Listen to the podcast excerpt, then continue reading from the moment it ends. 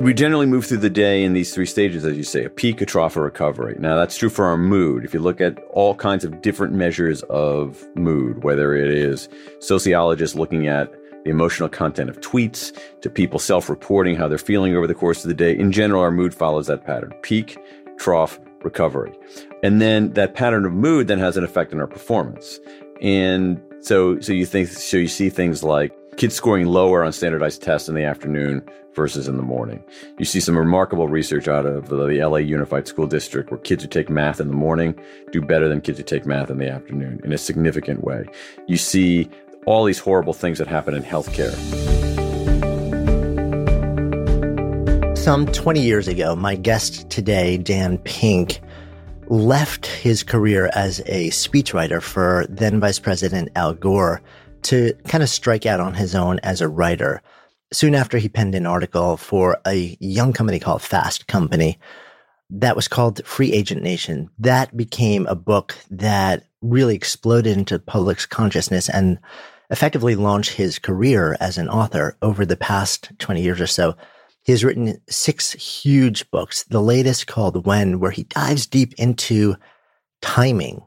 It's one of the things that we never look at are there good and bad times of day, of month, of life to do all the things that we want to do? It's a fascinating conversation. We start out kind of tracking Dan's life and career to a certain extent. I've sat down with Dan in the past when we were filming. So if you want sort of a deeper dive into his personal journey, we'll link to that in the show notes.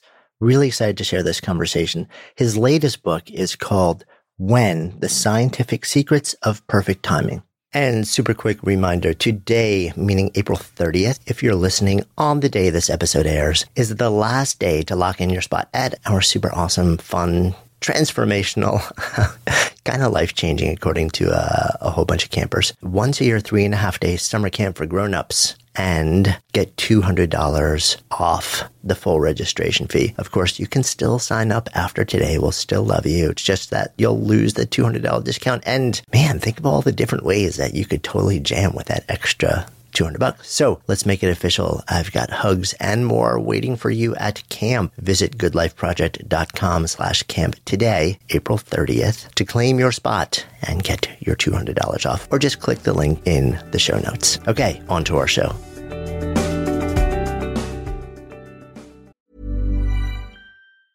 Hiring for your small business? If you're not looking for professionals on LinkedIn, you're looking in the wrong place. That's like looking for your car keys in a fish tank. LinkedIn helps you hire professionals you can't find anywhere else, even those who aren't actively searching for a new job but might be open to the perfect role. In a given month, over 70% of LinkedIn users don't even visit other leading job sites. So start looking in the right place. With LinkedIn, you can hire professionals like a professional. Post your free job on linkedin.com slash people today. Quality sleep is essential. That's why the Sleep Number Smart Bed is designed for your ever-evolving sleep needs. Need a bed that's firmer or softer on either side? Helps you sleep at a comfortable temperature? Sleep Number Smart Beds let you individualize your comfort so you sleep better together. JD Power ranks Sleep Number number 1 in customer satisfaction with mattresses purchased in-store. And now, save 50% on the Sleep Number limited edition Smart Bed for a limited time. For JD Power 2023 award information, visit jdpower.com/awards. Only at a Sleep Number store or sleepnumber.com. Good Life Project is brought to you by Understood Explains, a podcast that's like a beacon for parents navigating the special education system. Hosted by Juliana Urtubey, a special education expert, this season is all about individualized education plans or IEPs. Juliana breaks down complex topics like how to tell if your child needs an IEP in a way that's easy to grasp. I checked out an episode of Understood Explains about the difference between IEPs and 504 plans, and I was struck by the balance of empathy and practical advice. It's not just about understanding the system, it's about empowering parents and caregivers to advocate for their children, which is just so important So I've known a number of people who've had to literally scramble to figure out how to advocate for their kids when the system seemed to just make it so hard to get the support that they need and deserve. So if you're a parent navigating this world or even just wondering if it's right for your family, I encourage you to give Understood Explains a listen. Search for Understood Explains in your podcast app. That's Understood Explains. It's like having a roadmap for a journey you didn't expect, making it a little less daunting. Dan and I taped a fuller conversation, which kind of like took you into his sort of like backstory a little bit more.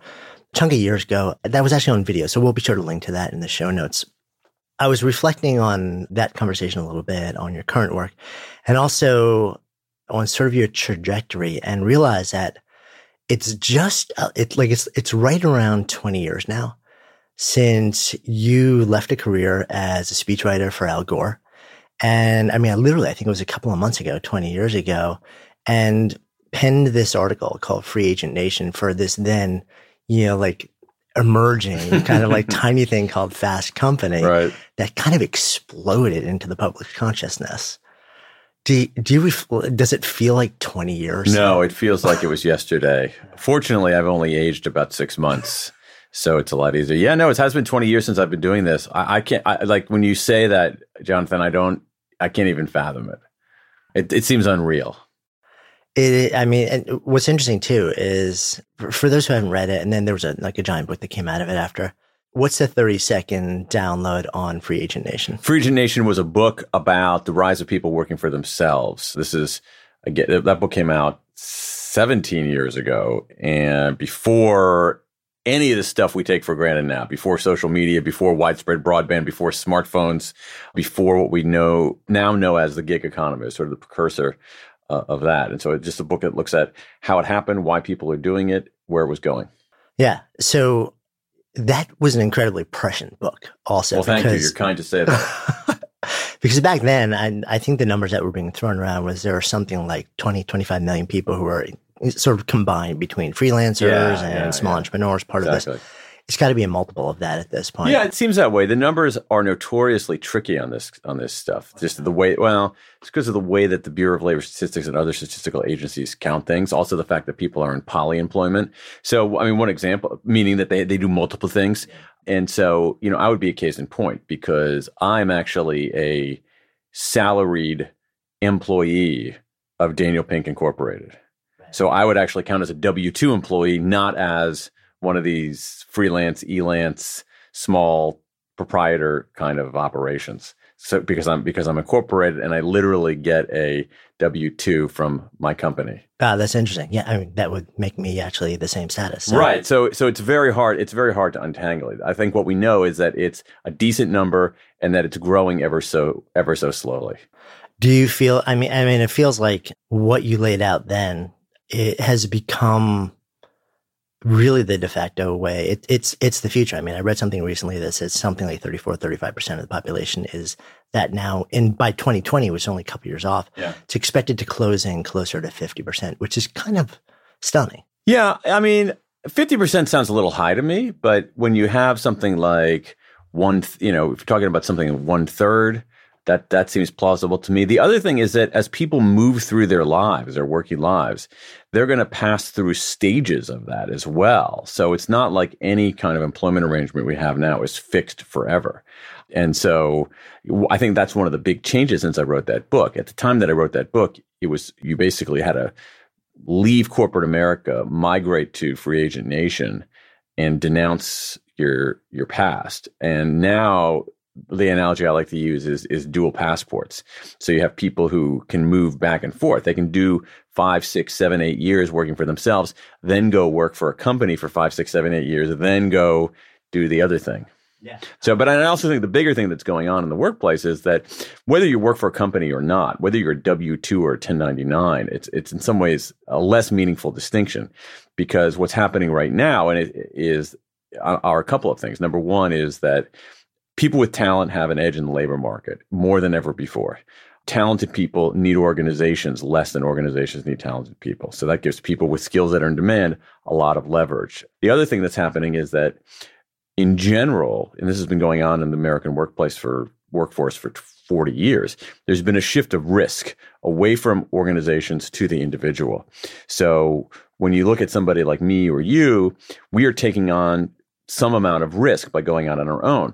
But people who work in organizations are taking on risk as well. And at some level, you can argue that we're taking on less risk because we're diversifying portfolio, we're diversifying our income streams. We're not relying on one income stream. And you know, the other thing is happening in corporate America is that people are paying more for their health insurance. They are there's not they're not getting the education and training they used to have, so they have to pay that out of their own pocket. We have this move from define. We can really empty the room now by talking about pension policy. We, we there's a move from defined benefit pensions where you get a check when you retire to defined contribution 401ks, which is what probably you and I have. Right. So all of us are becoming more independent with and and, and being forced ha- having to deal with all the virtues and vices of that. Yeah, I mean, which which I think is a good thing because it does seem like a lot of the power is shifting, but there's a big assumption there, and it's and you introduced this, which is the word talent. You know, the assumption is that you have actually that when you are that person, you have a lot of the power if you have chops, if you've done the work to get to the point where you have that blend of skill, craft, and whatever you know, like level DNA plays into that. That's exactly that's exactly right, and you see this just more. You see this just more broadly in the workplace. It's this is one reason we have inequality in the broader economy, the broader workplace, is that there are greater returns to certain kinds of skills, and there are there are diminishing returns to other kinds of skills. And so, if you have talent, if you have skills that are in demand, you're golden. It doesn't matter what work you're doing. If you have skills that are becoming obsolete or that are not in demand, you're in a world of hurt, whether you're working for yourself or you're working for somebody else. Now, that seems self evident. But what's happening is that the point on that is becoming finer and finer and finer and finer. The returns to certain kinds of skills have become enormous. And the punishment delivered to lack of those skills or skills that are in decay has become much more significant. This is why, I mean, Robert Frank, who's an economist at Cornell, has a an idea. You know, he calls it the winner take all economy, and that's that's a lot of what's going on right now. Yeah, I mean, but and at the same time, the ability to train and the skills that you need to actually participate at that higher level, I think has never been more democratized.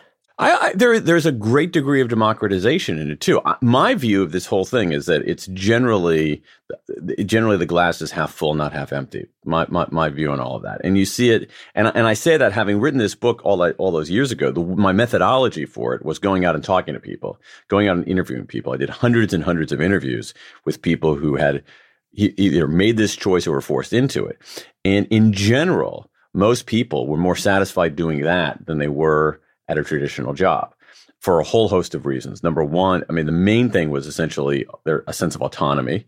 And also, you know, there's a recast bargain too. It used to be that you would sacrifice some amount of, that you would trade your loyalty for some degree of security. So company gave you security, you gave them loyalty in, in exchange.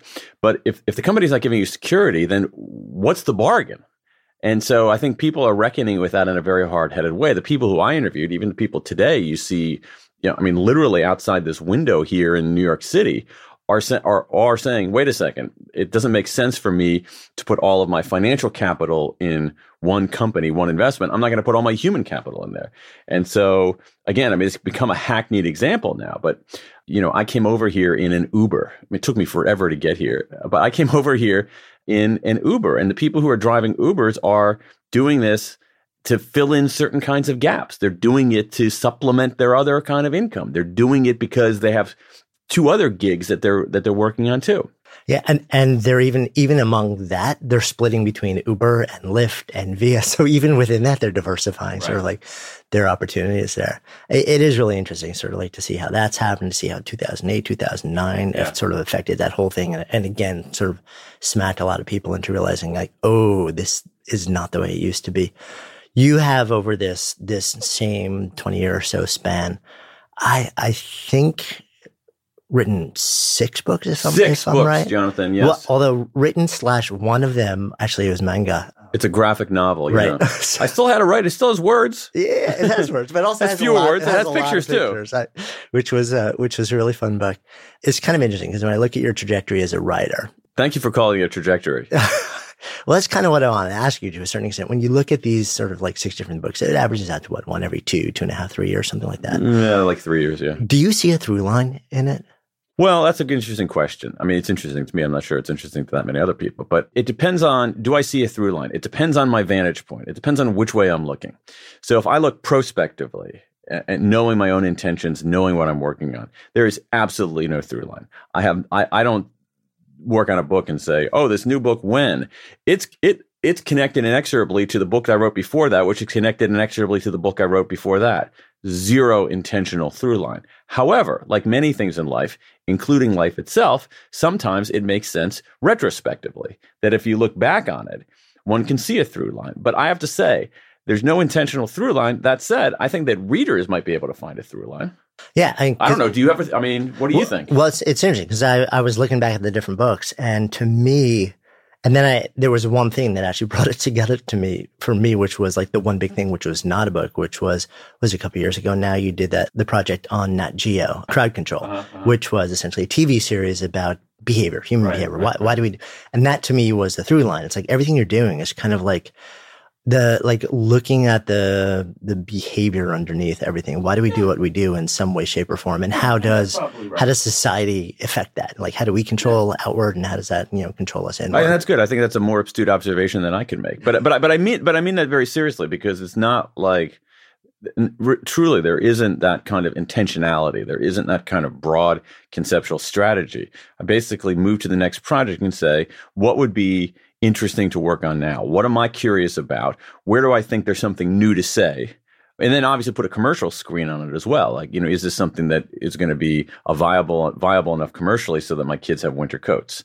But that's, but that is the, but there isn't this, there isn't that kind of, you know, I, I don't have a board in my office where I map out, you know, here are the 12 books I want to write in, you know, the next 30 years. Yeah, which is interesting because I know some writers that do exactly that. Yeah. And they're, they're just like, okay, this builds on this, which builds on this, which builds on this, which builds my coherent body of work. Your sort of approach seems really to be, this is fascinating to me. And I'm, I'm interested enough that I know I'm willing to spend three years diving into this and trying to deconstruct it and figure it out and then turn it into something that matters to other people. Bingo. Well said. I could not, I seriously, I cannot put it better than that. The other thing about it is, is that you know, to the extent I can offer any guidance on this, is that when you, for the people who do map that out, there's a logical fallacy in that. There's a conceptual flaw in their thinking in that when they map it out, so let's say okay, here's here's the first thing I'm going to do, the second thing I'm going to do, the third thing I'm going to do, the fourth thing I'm going to do. When they get to the fourth thing, what they're not reckoning with is that you're a different person then than you are when you're constructing that chart on your wall. And so you're dealing with at some level a different human being because we learn and we grow and we change. And that's a big factor too. Yeah. How much of that? Uh, so I interviewed somebody a, a chunk of years back, and it was fascinating because when I read the epilogue in the book, he said he will never commit to, and this is somebody who's, you know, like a journalist who's written a bunch mm-hmm. of books. And, and, similarly, it takes years to write a book. There's mm-hmm. extensive research. And he said in the epilogue, he said, I will never commit to writing a book unless I believe going into it that the process of writing the book will in some way change me as, hmm. as a human being and as a hmm. writer along the way. Hmm. So really, it's interesting that you say that because I think we don't necessarily think about that. Do you, do you feel like the books you write in some way meaningfully change you or the way you relate to the world? I think so. I mean, I think it's true. I think it's true of any reasonably significant experience. So, so if if you take I think if, if someone were to take a job, an intense job that was a three year job, I think it would change them as a person. And at some level, a book is an intense three year job. Now, it's something that where you don't really have a boss. It's not. It's not quite like a job. Job. It's not like a boss. It's hard to get fired, etc. But you know, it's a, an intense three year a three year project. I think any any kind of intense three year project is going to change people. Right. But you don't go into it saying to yourself, like, this is an important thing that I need to happen in the process of writing this book, or at least not intentionally. No way. Yeah. I'm not that thoughtful. the other thing that you said was interesting to me also, which is that you do consider the potential commercial viability of a project before you go into it, which makes yeah. sense to me because if totally, you know yeah. you're, you're married, you got kids yeah, in in schools, and you're devoting three years of your life to Absolutely. this But in sort of the world of writing, there's a real split about, you know, like people say like you should never do that. And other people are like, well, no, I mean, if you want to treat it like an enterprise. Yeah, it is the it is never the first screen ever, the commercial screen. It is basically a little check. It's a check at the end. It's one of the things that comes last, just to make sure. It's sort of like you know, okay, I'm going to go out for a bike ride here. I know where I'm going. I know I know how long I want to ride for. All right, let me just make sure my tires are inflated. It's it, you know it, it's that kind of check and things like that. So if I wanted to write at one point, I mean this is embarrassing, but at one point I was convinced that farm subsidies were ruining the United States economy. Right? I had this theory that farms, that the amount of money that we've spent to subsidize farmers who aren't really farmers, is basically large agriculture companies, that farm subsidies were destroying this country. And I had this uh, idea. It's like, okay, I should write like a short book on farm subsidies. That doesn't pass the commercial screen. Okay. And the other thing about it, more well, there'd be a small number of people who'd be really more important. More important. More important is you know part of me also when I started thinking about it was do I want to spend three or four years, you know, three years working on a topic like that? But it's really it's so so I'm sort of at some level I'm in the middle. I would never lead with that. Like I can think of you know dozen commercially viable books that I would never want to write. So I look at it say, what am I interested in? What am I curious about? And the other thing is that if I'm curious about something, that itself is something of a commercial screen. Because if I'm curious about it, probably other people are going to be curious about it because I'm not that special, right? It's not like, oh, I'm going to have this unique curiosity about something that no one else will care about. No, not at all. It's like if I'm if I'm wondering, like you know, whatever. It's like you know, how much of our time do we spend selling stuff, and what does that mean? What is it that really motivates people? How do we get better at timing? if I'm wondering about that kind of stuff, I think other people are probably wondering about that kind of stuff. And so it's really just the, you know, just, it's really, let, let's just make sure there's air in the tires before we go for this ride. Yeah. No, that makes a lot of sense. One size fits all seemed like a good idea for clothes. Nice dress. Uh, it's a, it's a t shirt. Until you tried it on. Same goes for your healthcare. That's why United Healthcare offers a variety of flexible, budget friendly coverage for medical, vision, dental, and more. So, whether you're between jobs, coming off a parent's plan, or even missed open enrollment, you can find the plan that fits you best. Find out more about United Healthcare coverage at uh1.com. That's uh1.com. Hey there, it's Michelle Norris. I'm host of a podcast called Your Mama's Kitchen. When I travel, I'm usually looking for a way to find a taste of home when I'm not at home. And one of the things I love to do when I am at home is entertain. And Airbnb allows me to do that. When I was in California recently, I rented a house that had a great kitchen. And when we were sitting around the table, we we're all thinking, we're in someone else's house. Someone could be in all of our homes as well. If you have a home, but you're not always at home, you have an Airbnb. Your home might be worth more than you think. Find out how much at airbnb.com/slash host.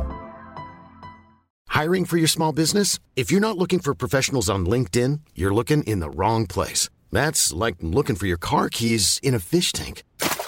LinkedIn helps you hire professionals you can't find anywhere else, even those who aren't actively searching for a new job but might be open to the perfect role. In a given month, over 70% of LinkedIn users don't even visit other leading job sites. So start looking in the right place. With LinkedIn, you can hire professionals like a professional. Post your free job on linkedin.com slash people today. Good Life Project is sponsored by Lexus GX. So have you ever owned something that inspired you to just up your game? For me, it was this high-end mountain bike. I love the ultralight frame, the suspension, the precision gearing, and I realized it deserved to be ridden to its full potential. So I started training harder so I could experience the joy it could give back to me. And it paid off. That bike helped me discover just new levels of performance and straight up joy. When we own exceptional things, they inspire us to do exceptional things. The all new Lexus GX has an exceptional capability that will have you seeing possibilities you never knew existed. Its advanced technology and luxurious interior mean that wherever you go, you'll never go without. Imagine tackling rugged landscapes with the available 33 inch all terrain tires and multi terrain select, then unwinding with the available front row massaging seats. This is a vehicle that inspires you to go further to live up to its full potential. So why settle? Live up to the all new Lexus GX, luxury beyond limits. Experience amazing at your Lexus dealer. The TV project. Yes. That seems like this one giant aberration in what you're doing. What happened there? Uh, I was just approached by a production company that wanted to do this. I loved the idea. I thought it was great. I thought I could add something to it, and it was a great experience. Uh, it was totally fun, and I learned a lot. And one of the, one of the things that I learned, I mean, I just it was one of those, you know, as someone who's been a writer for most of my life, going to another medium was really interesting and really challenging, and I learned a huge amount. I mean, it was it was I loved it because my the you know as a you know like let's say I start working on a new book. Okay, it's a seventh book. I'm still going to learn stuff, but the learning curve is going to be not as steep as it was for the first book. And so it's sort of exhilarating to go to something where your learning curve is far steeper than it is ordinarily because you're dealing with an entirely different medium, a different way of telling stories, a different way of conveying ideas. Yeah, which clearly for somebody, I mean, you've got a very apparent love of learning and like fierce curiosity about things and about the world the ability to drop into something where it's sort of like forced beginner's mind and I know nothing. It sounds like that would terrify a lot of people, but it sounds like for you, it's kind of like, let's do this. Yeah. Although, I mean, the subject matter was something that I was comfortable with. So that was that, that, so there was that familiarity. It's really just the, it's really just the, the, the, it's really just the, the medium that was, that, w- that was new. And the other thing about it is, is, is that unlike a book where you know, it's mostly me and there's some other people, obviously some really talented people helping publicize it and helping edit it and whatnot. This is much more of a team endeavor. Television is television production is much more of a team endeavor. And that was really interesting too. How do I fit into a team? How do I, what role do I play in a team? Yeah. Have you explored other forms of media? Are you are you pod curious at this point? I actually have. See, I actually had a, a, a tried a podcast several years ago. I think it was a little bit ahead of the voters, that was that I thought was fairly interesting, but it was so time consuming I stopped doing it. And then I started doing it again. I have this podcast called the One Three Twenty podcast that uh, HubSpot is sponsoring, and so so so I like that. I like different. I like experimenting different media. Yeah. Let's talk about timing. So you spent the last three years exploring this question of time and timing. It manifested in the creation of a really interesting book called When why why this question? Why are you so fascinated? You know, it, it, it's very similar to what we were talking about before. So I wrote this book basically because I was well, I guess it was curiosity and frustration together, because I was making all kinds of decisions about when to do things in my own life. When should I do this kind of work? When should I do that kind of work? When should I exercise? When should I start a project? When should I abandon a project? I was making them in a completely half-ass way. I can say half-ass, right? Yeah, it's a podcast. You can pretty much say anything. I was I was making them in a completely half-ass way and that frustrated me. And I, I, I felt like there's got to be a better way to make these decisions. And so i looked around for some guidance. It didn't exist. Then because one of my you know first moves in sort of understanding things is to say okay is there any research on this? I started looking at some looking at research on this and that took me down this rabbit hole that was fascinating and also vast that's the thing that really blew me away. There's so much research on this. And the reason I think that it hasn't been fully harvested be, is that it's in so many different fields, in so many different domains. And, and in the academic world, you know the biologists don't talk to the psychologists. Yeah, the psychologists don't exactly. They're, they're they're they're super siloed. You know the macroeconomists don't talk to the microeconomists, who don't talk to the developmental economists. They don't talk to the psychologists. Psychologists don't talk to the anthropologists. The anthropologists don't talk to the endocrinologists. I mean, and what I found is that in all across all of these domains, these you have these scholars who are asking very similar questions. What's the effect of time of day on how we feel and, and how we behave? How do beginnings shape us? How do midpoints shape us? How do endings shape us? How do groups synchronize in time? How does the very way we think about time affect what we do and, and how we do it? And so there were all, there's basically a similar basket of questions, but they were being asked in, you know, it's almost like the world before telecommunications. Like these villages that never talked to each other were exploring the same basic things. Yeah, it's kind of mind boggling to, to know that with how connected we are in every conceivable way these days that there is still so much siloing, still so much non-communication and miscommunication going on among like fiercely intelligent, devoted, you know, like accomplished researchers in all sorts of different yeah. fields. And so many of the answers to one person's question are out there in another domain, and they're just not aware of it and talking about it. Absolutely, you're absolutely right about that. Part of it has to do with this, uh, like in academics, with the structure of the structure and incentives in academic careers there is zero incentive for a there, well, there's zero incentive. So let's say you're a young economist pursuing tenure. There's pretty much no incentive for you ever to talk to an endocrinologist, certainly before you have tenure. Tenure. What you want to do is you want to be in the right journals in your field over and over again. And once you have tenure, you see people who sometimes will branch out and do, you know, more cross disciplinary things. But at the outset, you have people who, you know, there's a were the incentives are all for this within domain specialization. Yeah. so that you carve out so you you know you are the leading expert on the macroeconomy of island nations which is cool which is interesting.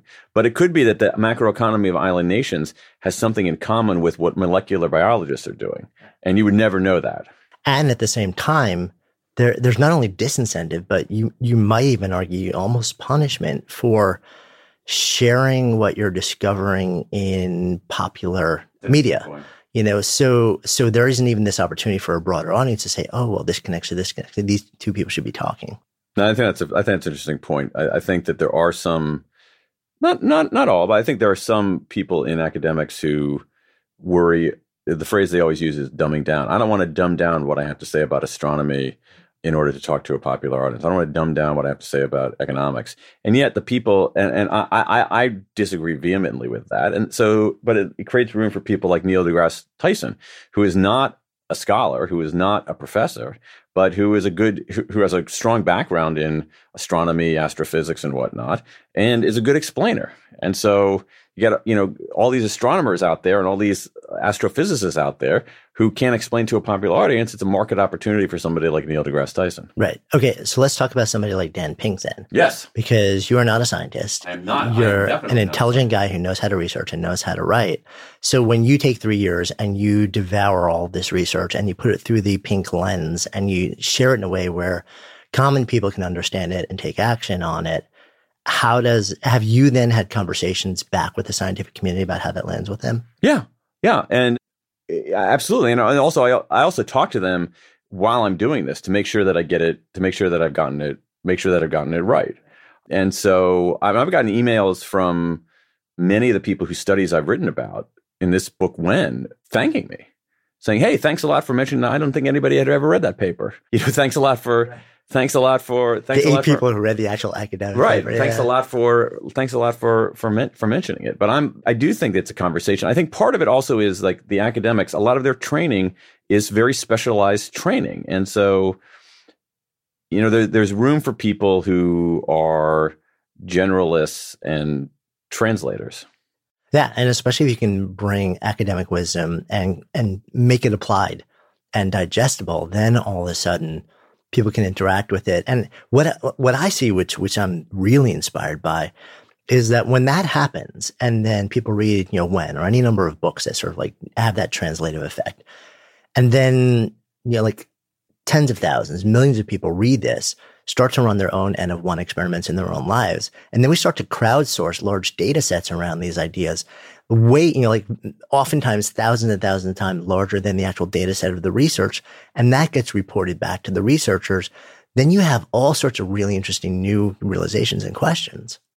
I, I agree with that. I, I, I, agree with that completely. I mean, there's there are different degrees of there are different degrees of rigor, but I agree uh, on you know some kind of crowdsourced some kind of crowdsourced study. But but I, I do think that that is absolutely the case. And and and one of the things that I'm convinced of that I might not have been convinced of 20 years ago is like 20 years ago if you told me i would spend as much time I'm, as i'm as i am writing about science i probably would have been slightly surprised. Not shocked but slightly surprised. But i'm become more and more convinced exactly as you're saying that in many domains of our life we have to act more like scientists. We have to know not say you know know what to do know what the answer is but say hmm what's the right question? And what kind of experiment can i run to help get closer to the correct answer to that question. And, you know, and so we see this already online with A B testing. But I think that A B testing is a much more versatile, powerful tool. And uh, so for, so for instance, like, like managers inside of organizations, I think that they have to start thinking about when, when you know, they'll, they'll look around saying, Oh, how should I schedule my staff? Or how often should I give people feedback? And the, you know, the, the honest answer to that question from anybody is, I don't know, but you can test it. So, you know, it's not going to be, it's not going to be in a peer reviewed journal, but you can say, you know what? I'm going to give people feedback at the end of every day for two weeks. Do that and see how it is. I'm, then I'm going to give people uh, feedback midday every day for two weeks. See how that goes. Now, again, this isn't a pure, this isn't necessarily the scientific method, but it's a different approach to of saying it's it's a different approach from saying I know what to do and I'm going to go do it. You're basically saying I think I know what the right question is. I have two alternative answers to it. I have a hypothesis about which one is right. Let me go out and test it. And I really think that that's how we have to start in organizations and in our own lives doing things. Yeah, I mean, it's almost a, it's like it's also uh, kind of blending like the agile slash lean yeah, development yeah, approach exactly. to scientific, exactly. yeah, exactly. like exactly. Exactly. So agile is very it's, it's a very good point. Agile is a is a close cousin, if not a sibling, of what I'm of what I'm what I what I'm talking about. But I do think that it is that that the form of scientific thinking. I don't mean knowing about biology or knowing about physics. I mean wh- what is the scientific method? The scientific method is I have a question, I have a hypothesis, I have a way to test it. Yeah. And then just go about doing it. Let's talk about the ideas that you share in this current book. You kind of actually laid out the macro categories. So maybe let's uh, spend a little bit of time in each one of those. Right. Turns out that that timing within a day matters on a, a, lot of different levels for a lot of different things. You identify the, the sort of three cycles yep.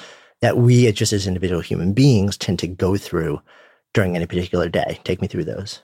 So we generally move through the day in these three stages, as you say, a peak, a trough, a recovery. Now that's true for our mood. If you look at all kinds of different measures of mood, whether it is sociologists looking at the emotional content of tweets to people self-reporting how they're feeling over the course of the day, in general, our mood follows that pattern: peak, trough, recovery. And then that pattern of mood then has an effect on our performance. And so, so you think, so you see things like kids scoring lower on standardized tests in the afternoon versus in the morning. You see some remarkable research out of the LA Unified School District where kids who take math in the morning do better than kids who take math in the afternoon in a significant way. You see all these horrible things that happen in healthcare in afternoons versus versus mornings. And so what you see is You mean like within doctors and healthcare providers and hospitals? Yeah, some horrifying things. So if you look at hand washing in hospitals over the course of a day, whew, big drop in afternoons.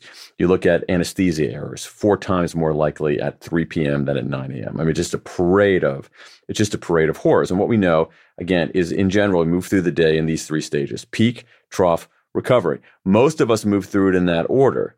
People who are night owls go in the reverse order. But what it tells us, what all this research on the pattern today tells us is this. One, our cognitive abilities are not the same throughout the day. Our abilities, especially our brain power abilities, change throughout the day. You are not the same at 9 a.m. as you are at 3 p.m. as you are at 7 p.m. I'm not saying that you're worse. You get, it's not like you're progressively worse, but your cognitive abilities are not the same at different times of day. Second thing is that the difference in our abilities is significant. It's not like, you know, it's not like a one degree 1% difference. It's some significant differences in our performance over the course of a day. And the other thing that's the most important thing, and this is the thing that really surprised me in doing this research, is that what you do when you, it, so much of it is dependent on the nature of the task. And that's really the key thing here. So during our peak, which for most of us is the morning, we should be doing our analytic work. That's work that requires focus, attention, heads down, and vigilance. That's the word that's always used in this research vigilance. You can bat away distractions. So, writing a legal brief, analyzing data, we're better off doing that during our peak, which for most of us is the morning. For night owls, it's later in the day. During the trough, the trough is not good for very much, right? This early to mid afternoon period. It really isn't. But what we can do is that we can move some of our routine, less important work there, work that doesn't require a lot of cognitive firepower or creativity. So answer, there's a lot of stuff we do in the course of a day that is pretty routine. I think of it as, like, I, I have so many emails that I answer that don't require incredible thoughtfulness, incredible creativity, incredible analysis. It's just you know, yes or no, you know, yes, no questions. Do you want to do this? You know, do you want to, you know, would you rather go to, you know, this venue or that venue? Do you, you know, have you ever heard of this guy before? Can you make an introduction to this? Per-? Really routine stuff. Do that during the trough. And then during the recovery is, is a very interesting period. We have rising mood. Our mood rises again, but we're less vigilant and we're less vigilant, I should say. And so that makes it a better time for things that require a little bit more looseness. Conversations like these, for instance. I do a lot of my interviews now later in the day and in the early evening because for, for the way that I interview for a lot of things, I don't need, I'm not doing a deposition. I don't have to be like locked down and intensely analytical about it. I want a little bit of looseness. And so, but essentially, if we move our analytic work to the peak, our administrative work to the trough, and our our kind of creative insight, conceptual work to the recovery, we're going to do a little bit better. And what the research tells us is that time of day, just time of day, explains about 20% of the variance in how people perform on these cognitive tasks. That's a big deal.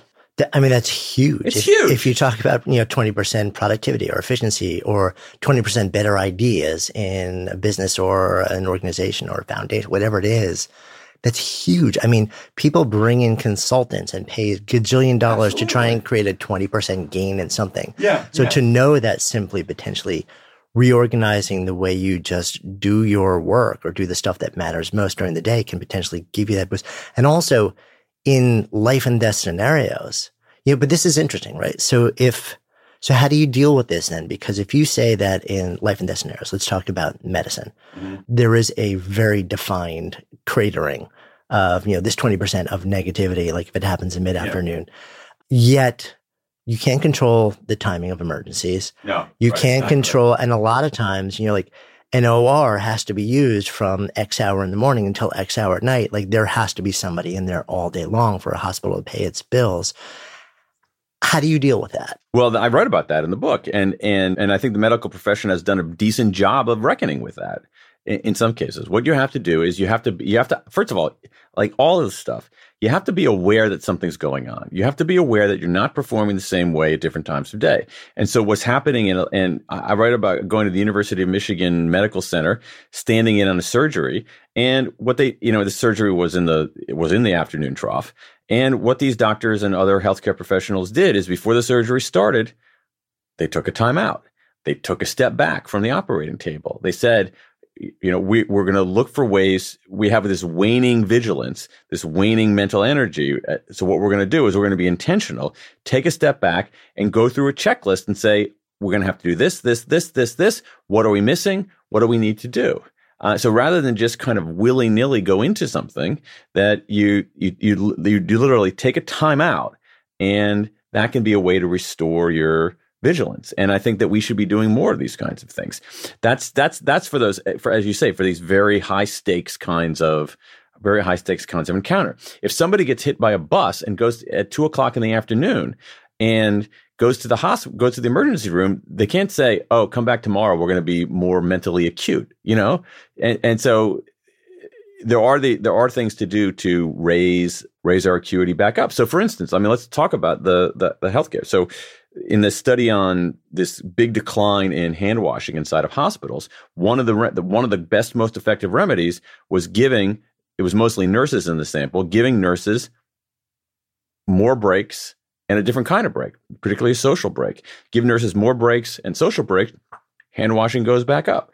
The, I mean, the educators in the among your listeners will find this completely a no duh conclusion. But in Denmark, what they found was that the students who were taking the test in the afternoon, who were doing worse, that a way to get their test scores back up, give them a 20 to 30 minute break beforehand to get something to eat and run around.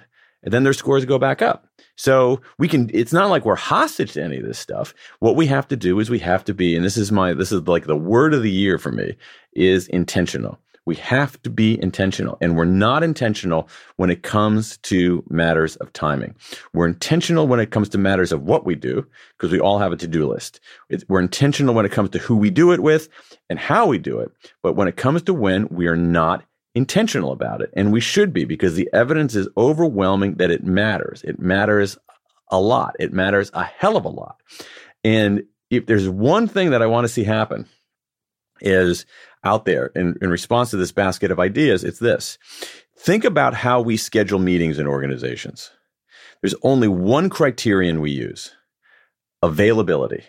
When is somebody available? We don't think, what kind of meeting is this going to be? If it's an analytic meeting, maybe we should do it at this time of day. If it's a creative meeting, maybe we should do it at this time of day. We have this Bermuda Triangle in the middle of the day. Maybe we shouldn't do an important meeting during that period. What are what are you know? Are, are we dealing with people who are who who are better and more acute in the morning? Are we dealing with people who are more mentally acute in the afternoon? Are we dealing with people who are more creative in the morning? Or dealing with people who are more creative in the afternoon? We give zero thought to that in scheduling meetings. It's all availability, which is a strategic blunder. Yeah. I so agree with it. I mean, it's interesting because I have, I've started blocking out windows in my calendar. I've been doing this for a while now because I realize, you know, like my quote chronotype, my yeah. is, I, I, do have this, you know, readily identifiable. Are you more pattern. of a lark or an owl or in between? I am, well, it's kind of interesting. All right. So this brings up another issue, yeah. which is parents, shift yeah. workers, yeah. right? Sometimes you're forced into a mode of work that doesn't allow you to accommodate your natural patterns, right? So if you're if you're a parent of you know like an, an under two year old kid, oh yeah, no, you're, you're done. All, all, right, yeah. it's all bits are off, you know. Or if you're a shift worker, so do you? So for me, you know, when I was in law school, for example, like years and years ago, I would go home, I would watch Magnum PI in the late afternoon because that was my trough, and then I would wake up and then I would study until three in the morning because that's when I was completely alert. But how old were you? Uh, late twenties. Late twenties. Okay. So I'm different now. uh-huh. Yeah, but also, but you make a lot of good points here. So, so number one is that when it comes to our chronotype, let's talk about a chronotype. Chronotype is basically what's our natural tendency to wake up early and go to sleep early, wake up late and go to sleep late, or somewhere in the middle. And people's chronotypes change over time.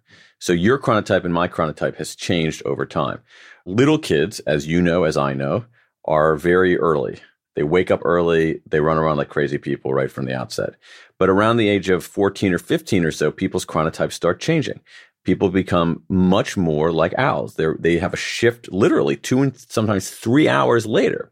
It's all biological, and that period of intense owliness lasts till about 24, 25. And then in general, people return to greater, ever so slowly to greater larkiness. In general, that's broad patterns. Men move back to larkiness more slowly than women, which is one reason why men and women of the same age, heterosexual couples of the same age, often have different sleeping patterns. Often the man is going to sleep 45 minutes, an hour, hour and a half later than the woman. But then you have some people who are just owls. That's who they are. They're they're they're late types. And so so part of it is your chronotype is changing. The other thing is that you mentioned little kids. Yeah, if your kid gets up and you're an owl, you're you got to get up, all right? And that's hard. That's even it's hard getting up with little kids in the first place. It's harder when you're an owl. You mentioned shift work. There's a lot of research on shift work in this whole domain called chronobiology, the study of our biological rhythms. In fact, the three guys who won the Nobel Prize in medicine last year were chronobiologists. The research, there's a lot of research on shift work, and it says it is terrible for us. Shift work is terrible for people's physical and mental health. That if you do shift work for a long period of time, there are serious consequences, uh, negative consequences to it. Shift work is terrible. And so there are some times where the harsh realities of life say we have to go against our type, but people pay a very severe price for that. Yeah. And, and then you have people where or industries where like the entire industry is built on a 24 hour yeah, work cycle. Exactly, exactly. So how do you like, there's no easy answer. I think it's, it, there isn't, there isn't an easy answer. So, so if you think about, you know, the go back to a hospital, a certain in hospitals have to be open all the time. You know, what I would advise is that you, you're going to have to have people who are staffing from say 12 at midnight to six in the morning. I would do some serious rotation of that. I would not have somebody do that for several years. I, it's going to be deleterious to that person's that it's going to be deleterious to that person's health. The other thing is that you know we know from just any time of day that taking breaks is extremely important in restoring our mood, in restoring our mental acuity, in restoring our sense of, you know, uh, sort of reducing fatigue. And so if you're working through the middle of the night, breaks are also important. Yeah.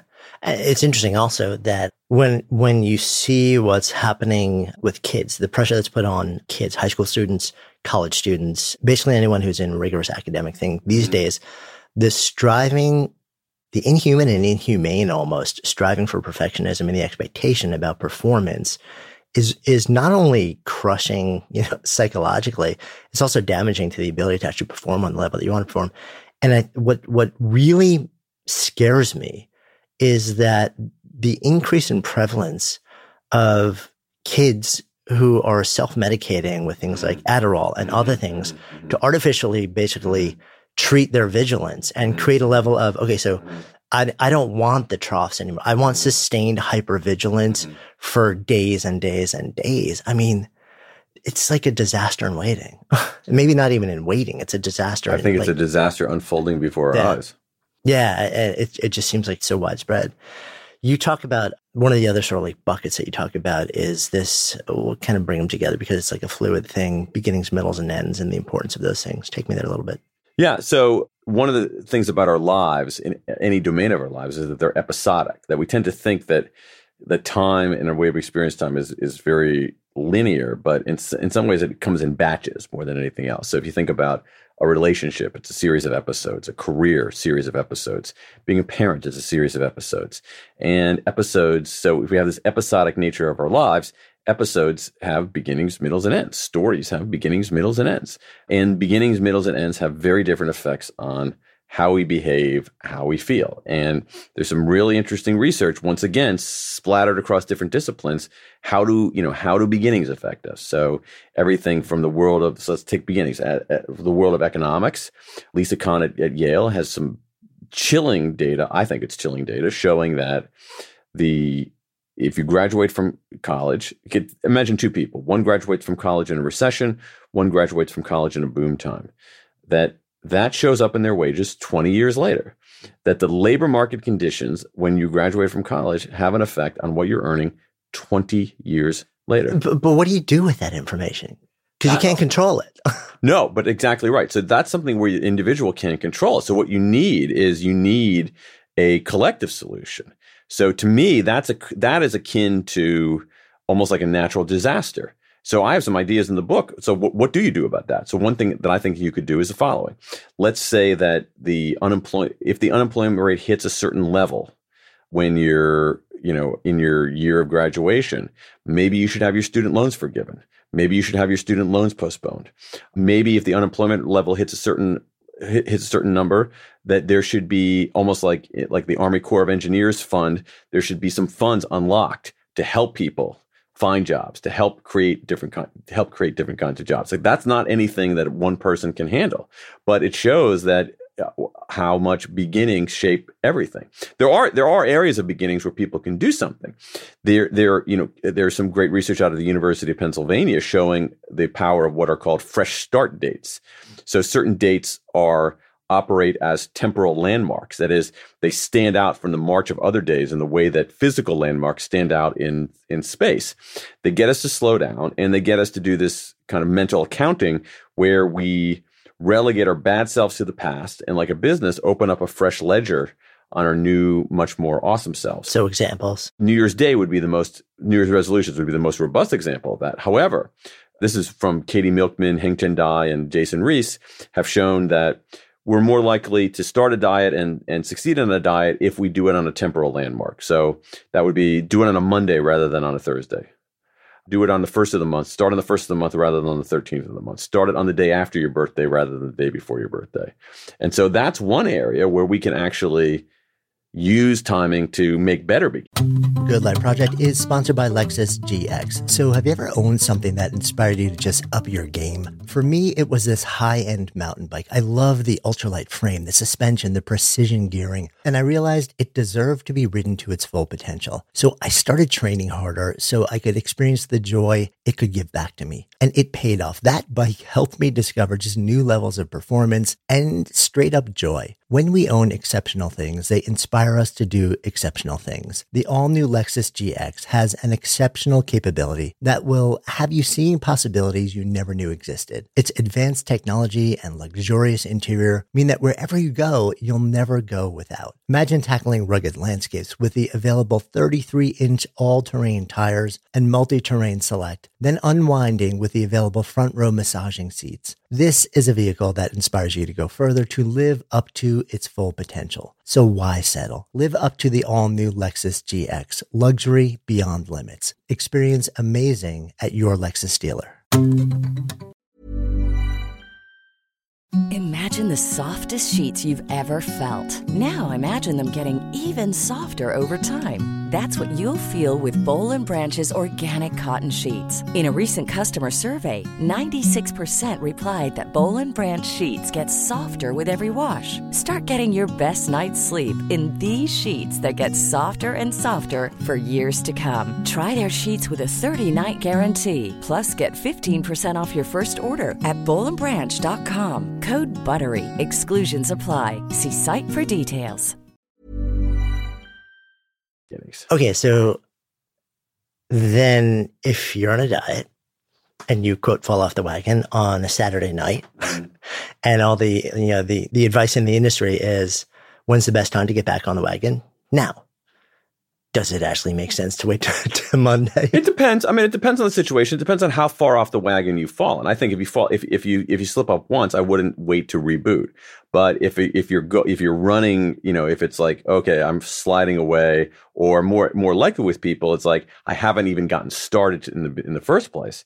Then I would absolutely recommend using those fresh start dates. They give you a fighting chance to do better. But that's you raise a really interesting point because even when we're talking about the stuff at the unit of the day, moving your analytic work to this period and your administrative work to that period and your insight work to another period, it, there's no guarantee in any of this. Uh, we, we live in a we live in a probabilistic universe here. What you're talking about here is is boosting your odds. So if you have a 18% chance of doing good work in general and you but then you move things to the right time of day and that increases you to a 27% chance of doing good work. I'll totally take that. I mean it doesn't it doesn't guarantee you're going to be great but it, it boosts your, it boosts your odds. That's what all this stuff does. It boosts your odds and the same thing with the fresh start date it doesn't mean oh I'm going to do it on the day after my birthday. That means I'm going to succeed. No, it doesn't mean you're going to succeed. What it means is like you've dialed up your probability a little bit. Yeah. I think when we talk about beginnings and tying them to specific dates or dates, I think people can feel that intuitively. The thing that um, maybe is less intuitive is the importance of middles. Oh, yeah. That was a revelation to me. I, I, their midpoints have this very interesting effect on us. I, that was completely invisible to me like not not not I don't, I don't mean the effect of midpoints was invisible to me. I mean the existence of midpoints was invisible to me. Like midpoints were a thing. So, but it makes it, you don't have to be a genius to figure this out. I mean, if, if something has a beginning and an end, by its very nature, it has a midpoint. And midpoints have this dual effect. Sometimes they bring us down, other times they fire us up. And so you see this in most prominently in what's called the U curve of well being. So that people's overall well being is ends up being higher in their 20s and 30s, dips a little bit in their 40s, bottoms in their 50s, and then begins to climb back up again. So, man, I'm 52. I got, I'm like, you are at the, hmm. you are at the, you are at the bottom, Jonathan. So that's the bad news. the good news is that the good news is that you're on, is that you're on your way back up. But you also see things in how and how people behave. There's some interesting stuff about you have people do a task that requires some kind of focus and conscientiousness multiple times and and they will do be very conscientious at the beginning, very conscientious at the end, but kind of slide in the middle.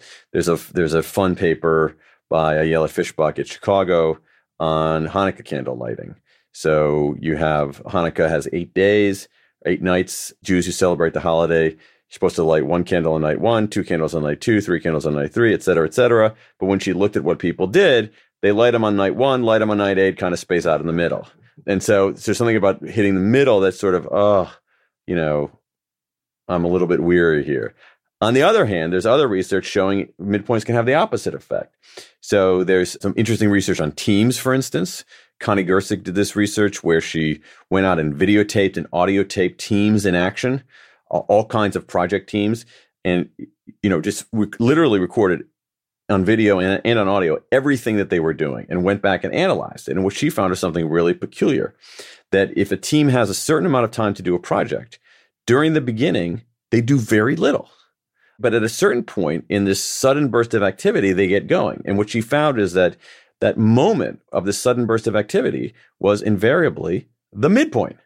You give a team 34 days, they get started on day 17. You give a team 11 days, they get started on day six. Over and over again, it was this midpoint that was galvanizing people. And then you add, then, then so we take that and we sprinkle in some big data from the NBA showing that there's some great research on on NBA halftime scores.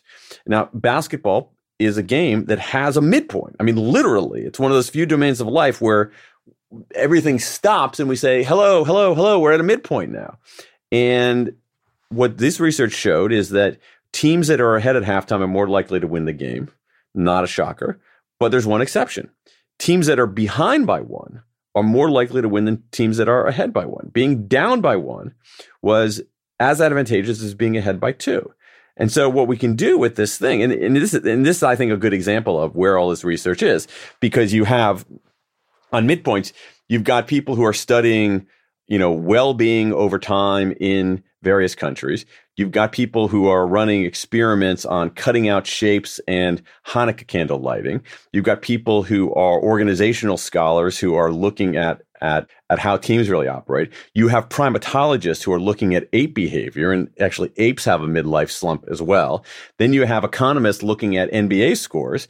And at some level, they're asking the same kinds of questions and finding the same kinds of things that midpoints can either bring us down or fire us up. And that itself yields some things that we can do. We can be aware of midpoints. We can, and, and we can be volitional about how we deal, how we approach those midpoints. We can say, Oh, it's a midpoint. Oh man, I feel like a 52 year old guy on the fourth night of Hanukkah, you know, not, you know, kind of, oh, I'm giving up. Or we can say, no, you know what? It's, we can be like this teams at the midpoint of a project and say, uh oh, I got to get going. And one way to get going is to imagine you're a little bit behind. There's other experimental research showing that if people reach a midpoint and they feel like they're a little behind, they really bring it. If they're if they if they know that they're ahead, they become complacent. If they know they're far behind, right, they give they just up. give up. Yeah. Exactly. But being a little bit behind at the midpoint is galvanizing. Yeah, and, and I've experienced that, uh, and I, I think anyone who's written a book has experienced that. Sure, actually, right? I agree. mean. I know I have that exact arc when I have. If if you give me like X amount of months or years to write a book, I guarantee I'm not really going to hit the ground running until you know the 51 percent part. But again, if I'm so far behind at that point, then I, I then I'm just busted. yeah, and you see the same thing in, in entrepreneurship also. I mean, it's literally called the trough of sorrow with startups where, you know, there's all the, all the excitement and the energy and all this stuff and everyone's ramped up and running on adrenaline in the beginning. And then reality hits and then like long crazy hours hit and you go into this space like, you know, Joseph Campbell's abyss and you just don't know, mm. You know, and everything sucks and you question everything in the world. Mm-hmm, mm-hmm. And, and then, you know, those who make it through the trough of sorrow and start to rise back out, then you have this, you know, you rise up the backside of the U, but it's almost unavoidable. I don't know if I know anyone that has built a successful endeavor without going through that. I certainly haven't been able to avoid it. Interesting. Trough of sorrow. I like it. Yeah, it's kind of a fun name also. One last thing I want to circle around to, because this is kind of fascinating. Well, actually, we should talk about ends also, right? So let's come full circle on that. Because this is another thing that I think we don't pay a lot of attention to. Beginnings, we focus on a lot. Middles, they kind of, like you said, don't really exist. What's the importance of endings? Oh man, endings have a huge effect on many aspects of our lives. I mean, there's so much cool stuff on endings. So, so one thing that endings do is they can energize us. So, in, in a sort of analogous way to the the, the midpoint. So, uh, and this goes, and this is actually goes back to some some longstanding research in the field of psychology. A guy named Clark Hull, who almost 100, not 80 years ago, came up with something called the goal gradient hypothesis that said, studying rats, you put a rat on a raceway and put some food at the end. The closer they get to the food, the faster they're going to run. And that turns out to be still reasonably reasonably true. And so one of my favorite studies in the book is from Adam Alter and Hal Hershfield and it has to do with when are people likely to run their first marathon. And it turns out the ages at which people are likely to run their first marathon are 29, 39, 49, 59, because they're hitting the end of this completely made up thing called a life decade. And that gets them energized. So endings can help us energize. This is one reason why, in certain circumstances, deadlines can be energizing. There's just a lot of great research in here. and it's it's a little counterintuitive. Even things like if you give a team if you give people a gift certificate, give some people a short amount of time to use a gift certificate, other people a long amount of time to use a gift certificate, the people who have the less time are more likely to use it because the ending is salient. So all kinds of great stuff on that. Endings also have a huge effect on how we remember things, on how we remember experiences, even on how we evaluate overall lives. There's some really powerful research showing that that the way that we re, that the way that we assess even the morality of people's lives is hinged very much on how they were at the very end. Like we will discount literally decades of a person's life and evaluate their morality, their how good of a human being they were based on how they behaved at the very end. So people who are so eh, it's it's a little alarming. So people who are jerks for most of their life, but then are like nice at the end, are remembered as well as somebody who has been a good guy all of his life, and then maybe has some rough years at the very end and was kind of an ass. Those people are treated comparably, and you see it in more mundane things like um, how do how do customers encode experiences. So, I mean, the best example of this is is like look at Yelp reviews and how many of them talk about what happened at the end of the meal. So, endings do that. Endings, but I think one of the things that endings really do is, is in many cases, endings of all kind force this search for meaning, and so you see it in in the life cycle of of of how many friends people have over the course of a lifetime. Their friendship networks decline significantly when they get older, but it's basically because they're only concentrating on the inner circle. They're getting rid of the middle circle and outer circle because they don't want to waste their time doing that kind of stuff. If you look at even friendship networks in a college career, college seniors operate very much like senior citizens and pruning their their their social networks to the core. You see preferences for people for endings at, you know, preferences for rising sequences at the end rather than declining sequences at the end. But it goes back to this idea of being aware and intentional about it. And so I think there are a lot of opportunities for businesses, especially to be much more conscious of how an experience, a transaction, whatever ends, because that's going to be in many, many cases how the person on the other end of the experience of the transaction encodes it, how that person evaluates it and remembers it. Yeah, I mean, and it's kind of funny because it comes full circle to what we were talking about when you first got here, which was, you know, your extremely long ride on Uber. But one of the things that I think, which almost didn't have an end, right? but the midpoint that I thought was a midpoint was actually the beginning. and still, one of the reasons that I think Uber and services like that have kind of exploded is because, and this is what was sold to me when nobody really knew what they were, and they're like, "Oh, you have to install this app." Was that you don't have to fumble with your credit card. You don't have to figure out the tip. You don't have to take out anything. You, you pull up to your place, you open the door, you say thank you, and you're done. And, and that was like, so it gave this simplicity and delight to the ending of this experience that a lot of people were talking about. That's an interesting point. I didn't think about that. Yeah. Another thing that came up while you're talking is, you know, because we're sort of like in the tail end of the Olympics, is I've had the chance to, to speak with a number of Olympians, people who have both medaled and not medaled. Mm-hmm. And what I found fascinating was that, you know, this is sort of like the ending to them. They train for oftentimes years to get to this point. And then when this thing ends, even if they've gotten exactly what they came for, they fall into this deep malaise and depression. Mm-hmm it's sort of like this deep, you know, this intense, intense, intense mm-hmm. seeking of an end and this, this quest for meaning and performance and accomplishment. Once that goes away yeah. and they're still here, yeah. they're left in this space of now what? Right. And it can be devastating. Right. Right. That makes perfect sense. Cause they're, yeah, they're at, they're at an end, but and they know there has to be a beginning, but they're sort of in it's sort of like they're in, they're in limbo, they're in purgatory in a yeah, way. it's like they're they're beyond purpose, yeah. and they have to re reclaim some sense yeah, of purpose in, exactly. in, in, a different way. purpose purgatory. P2.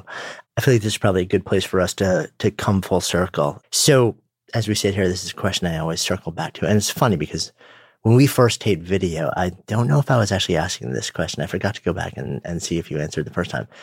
Good life project. So if I if I offer up this phrase to live a good life, what comes up? I think that living a good life requires I think it's in some level pretty simple. It's basically doing something that matters and being with people you love. I mean, I can I could elaborate on that, but I think it's actually relatively simple. And I'm curious about you know how how deep that actually goes. I mean, I you know I, what what I look at from the vantage point of someone who's your age is a lot of things that I thought mattered 25 years ago don't matter at all. And there are a lot of there's so many things that are just not worth getting stressed out about. On the other hand, there's certain things that are enormously, enormously important. And what's important is your relationships, especially your close relationships. Those are those are much more important than I realized 25 years ago. And also just doing something with your days that you feel contributes. I think it's as simple as that. Do something that contributes and be with people you love and who love you. Mm. Thank you. So, do you even realize how cool it is that you're still here? I love that you enjoyed this episode so much that you've listened to the end. Seriously, it puts a legit smile on my face. So, really, just wanted to say thank you. You're awesome. Um, and while we're wrapping things up, might as well share a quick shout out to our super cool brand sponsors. If you love this show, and I'm guessing you do because you're still here, please support them. They help make the podcast possible. Check out the links in today's show notes. Oh, and don't forget, grab your spot at this year's Camp GLP. If you've been waiting, be sure to register by April 30th. That's, well, today if you're listening on the day this episode airs. And if you want to lock in your spot and get a $200 super early bird discount, discount. Today is the day. Did I mention the $200 discount ends today? Um, grab your spot, save a bunch of money, and then we can hug it out together in August. Visit goodlifeproject.com slash camp today to claim your spot at $200 off, or just click the link in the show notes. See you next week.